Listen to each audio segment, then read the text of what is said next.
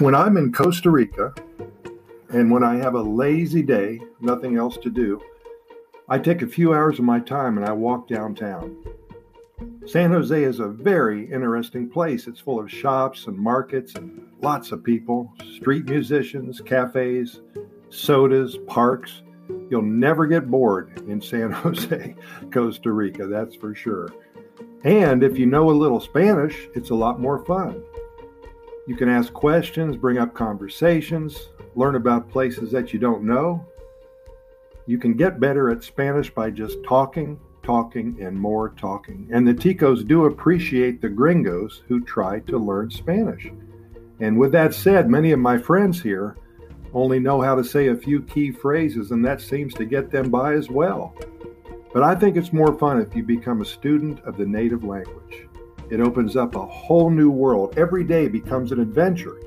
And if you make it a point to embed yourself in this Costa Rica Pura Vida lifestyle, then it's all the better for you.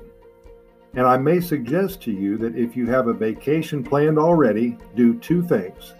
First, learn basic Spanish. With all of the apps available, the YouTube videos, and the online courses, there's no reason in the world why you can't begin to learn this beautiful language.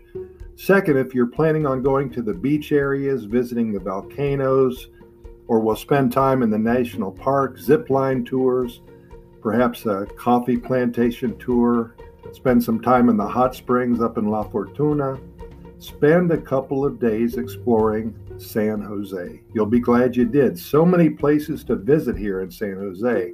And if you like to people watch, what a bonus it'll be for you. You know, we've created our Costa Rica Pura Vida Lifestyle podcast series with you in mind.